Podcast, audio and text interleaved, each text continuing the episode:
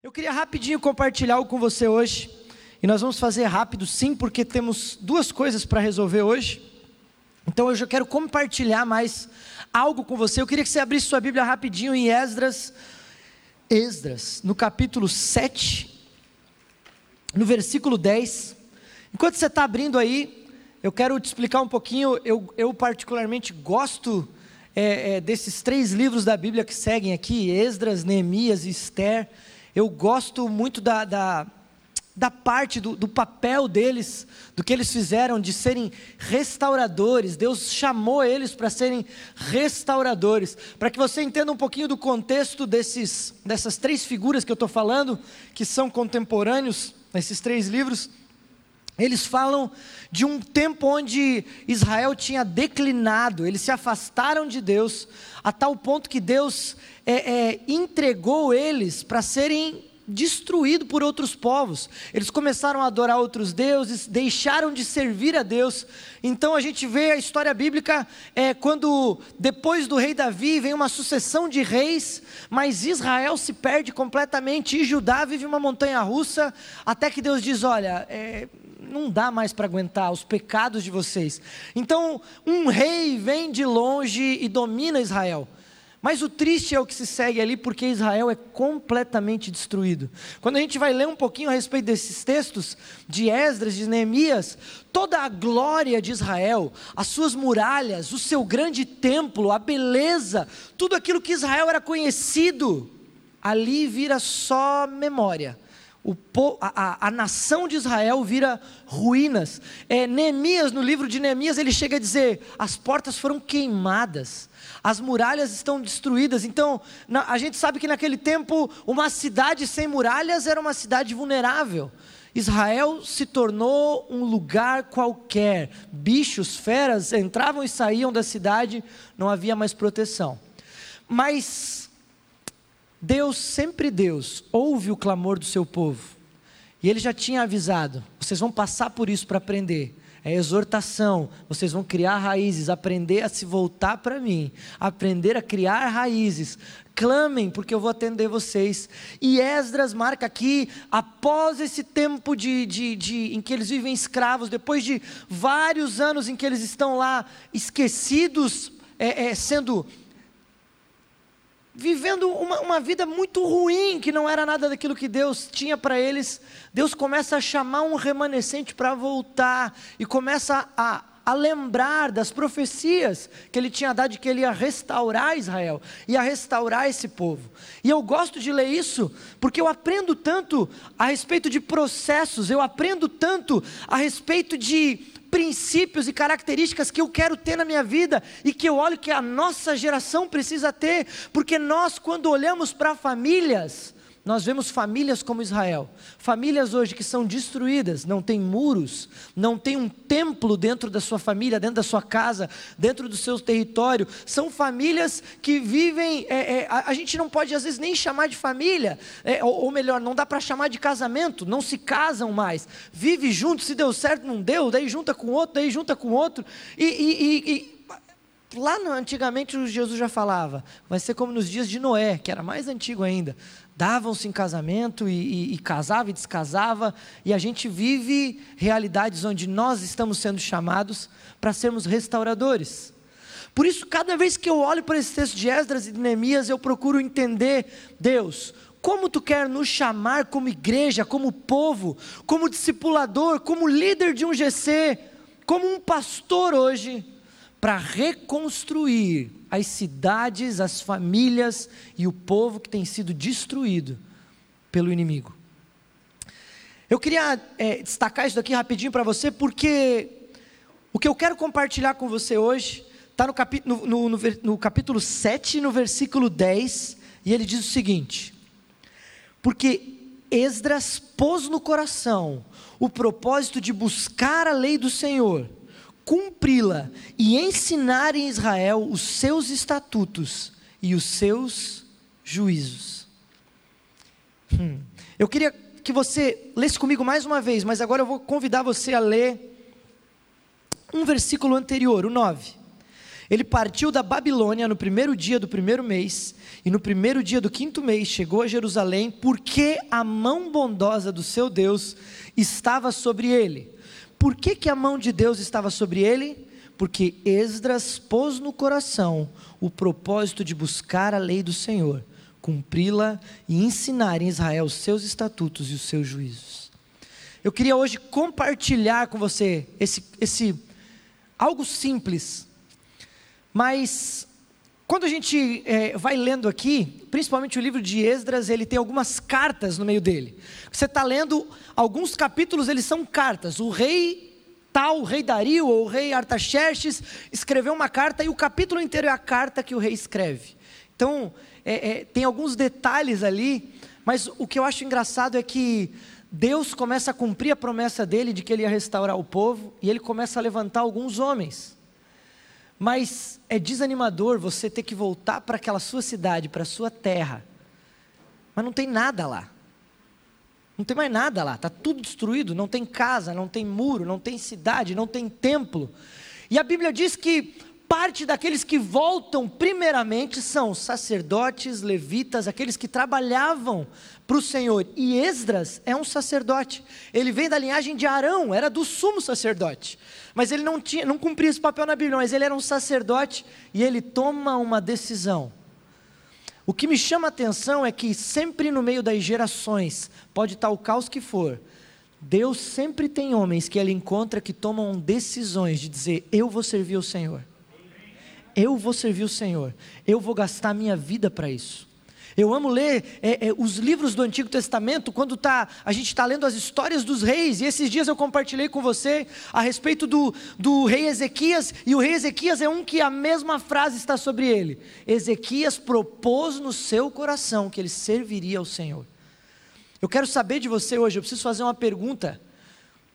Indiferente do que esteja acontecendo, o que você propôs no seu coração? Às vezes a gente vem para o Senhor em busca de algumas coisas, e Deus atende o nosso pedido. Às vezes a gente vem para o Senhor por um desespero, por algo que a gente está vivendo uma situação muito complicada, e Deus restaura a nossa sorte, Deus muda a nossa situação. Mas eu preciso saber o que você propôs no teu coração. Porque se era só a respeito de uma cura, se era só a respeito de uma pequena restauração, olha, eu estou uma dívida, não consigo pagar, eu vou buscar Deus. Olha, meu filho se perdeu, eu preciso que ele saia das drogas, então eu vou buscar Deus. Se é só por isso, quando Deus atendeu o teu pedido, o pedido do teu coração, o que vem depois? Mas esse Esdras, ele não é alguém que simplesmente se propõe a buscar Deus para resolver um problema dele pessoal mas era um problema que envolvia uma nação, um povo. Ele diz: Eu me proponho a buscar o Senhor e eu vou ensinar sobre esse Deus todos os dias da minha vida. Tiago, mas ele não era sacerdote? Não era esse o papel dele? Era. Era o papel dele como sacerdote. Os sacerdotes serviam para ensinar o povo, para falar, para demonstrar, para trazer as escrituras para o povo. Era papel deles falar para o povo sobre isso. E a gente está falando aqui da antiga aliança. Então ele ensinava a lei para o povo, ele ensinava sobre os juízos de Deus. Mas eu quero fazer uma pergunta para você hoje. Você, na nova aliança em Jesus, talvez alguns não vão saber me responder e hoje você vai poder descobrir algo. Tem alguém aqui que tem alguma linhagem de sacerdote? Você, você é sacerdote? Alguém aqui é sacerdote?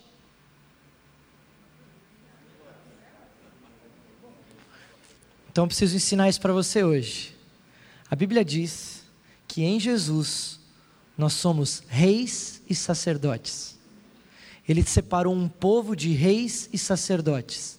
Você, quando nasceu de novo em Jesus, você se tornou, junto com Ele, rei e sacerdote. Um, um, ele tem para ele preparado um reino, um povo de reis e sacerdotes. Deixa eu repetir a minha pergunta. Você aqui tem linhagem de sacerdote? Você nasceu de novo em Jesus, você se tornou sacerdote. Mas você não vai mais ensinar sobre a lei, a cumprir a lei, porque a lei se cumpre em Jesus. Então você vai ensinar a viver Jesus. Se nós pudéssemos hoje, na, na perfeição, na plenitude da nova aliança, ler esse texto, eu podia dizer assim: porque o Tiago pôs no coração dele o propósito de buscar a Jesus, de cumpri-lo, de vivê-lo e de ensinar por onde ele passar os seus princípios, a sua verdade e a sua palavra. Quando eu estou falando aqui com líderes, eu quero saber o que você propôs no seu coração. Por quê? Porque a palavra deixa claro de que, como Esdras propôs, a boa mão do Senhor foi com ele. Agora, não sem desafios. Porque eles começam a obra e já se levanta a gente dizendo: não, não, não, vocês, por que vocês estão construindo isso? Não é para construir, tem que parar. Quando a gente começa a fazer as coisas de Deus, se levanta a gente contra. Por isso que eu pergunto para você, o que você propôs no teu coração? Porque ainda que os inimigos, que as barreiras se levantem, se você propôs no teu coração de que você vai seguir a Deus, de que você vai viver o que Deus tem para você, indiferente do que vier, eu preciso dizer para você que a boa mão de Deus está contigo. Para viver, para alcançar o que Ele tem para ti. Sabe, ser líder uma, uma, é, eu acho engraçado que uma das coisas que nos caracteriza como cristão é o nosso estilo de vida. Sim, nós vivemos um estilo de vida diferente. Mas uma coisa que deixa claro o nosso sucesso como cristão, se vamos alcançar o que Deus tem para nós, é com base nas determinações do nosso coração. Um dos textos de Jesus ele diz: aquele que perseverar até o fim vai ser salvo. Porque é possível você viver, experimentar de alguma forma o Evangelho, mas alguma coisa no meio do caminho te desanimar. Ah, Jesus não está fazendo o que eu queria. Eu oro, oro, oro, mas Ele não faz o que eu quero. Mas o ponto é, eu propus no meu coração que eu vou viver o que Ele quer, até o fim, e a boa mão do Senhor vem comigo e me ajuda em tudo. Eu quero convidar você hoje a pensar sobre isso, por quê? Porque eu creio que, talvez, só talvez assim, possa existir alguns líderes, algumas pessoas desanimadas com alguns desafios, problemas ou provações que você tem enfrentado. Mas hoje eu quero dar o segredo para você de ter a boa mão de Deus ao teu lado. Proponha no teu coração que você vai gastar a tua vida para Ele. Porque os problemas vão continuar, você propondo isso ou não, tá? Mas o fato é que se você propor, a boa mão de Deus está contigo para vencer qualquer coisa. A Bíblia diz que quando Esdras propõe isso, o rei não só depois é, libera ele, como dá ouro, prata para ele fazer a obra. Manda que, que, que ajudantes se levantem para ajudá-los e, e, e, dá cartas para ele.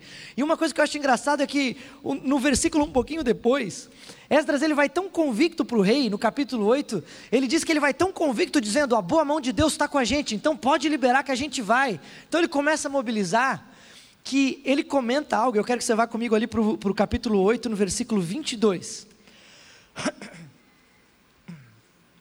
Desculpa, vai no 21. 8, 21. Então, ali junto ao rio Ava, proclamamos um jejum para nos humilharmos diante do nosso Deus, para lhe pedirmos uma boa viagem para nós, para os nossos filhos e para tudo que era nosso.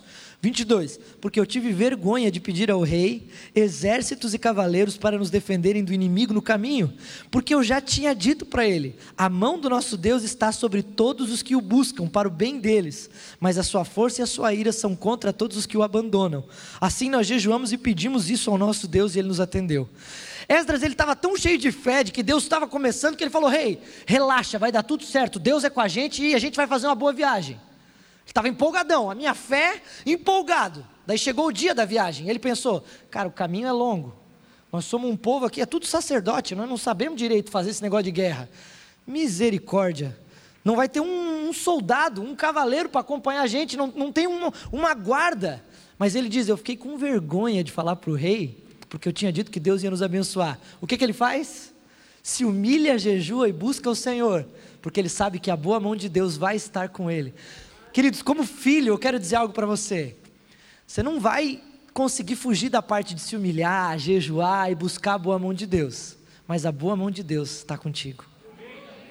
Nós estamos vivendo tempos na igreja que nós precisamos voltar cada vez mais a nos humilhar, jejuar e avançar, porque Deus tem coisas para fazer através da igreja. São tempos difíceis, sexualidade deturpada, identidades deturpadas, bagunça em tudo que é lado, corrupção em tudo que é lado. Por isso, Deus está levantando restauradores. Ele está dizendo: vão à frente eu quero ir com vocês. Proponham no coração que vocês vão cumprir o que eu tenho para vocês, vão restaurar. Porque ainda que os inimigos se levantem, ainda que haja percalços e o medo no caminho, eu estou com vocês.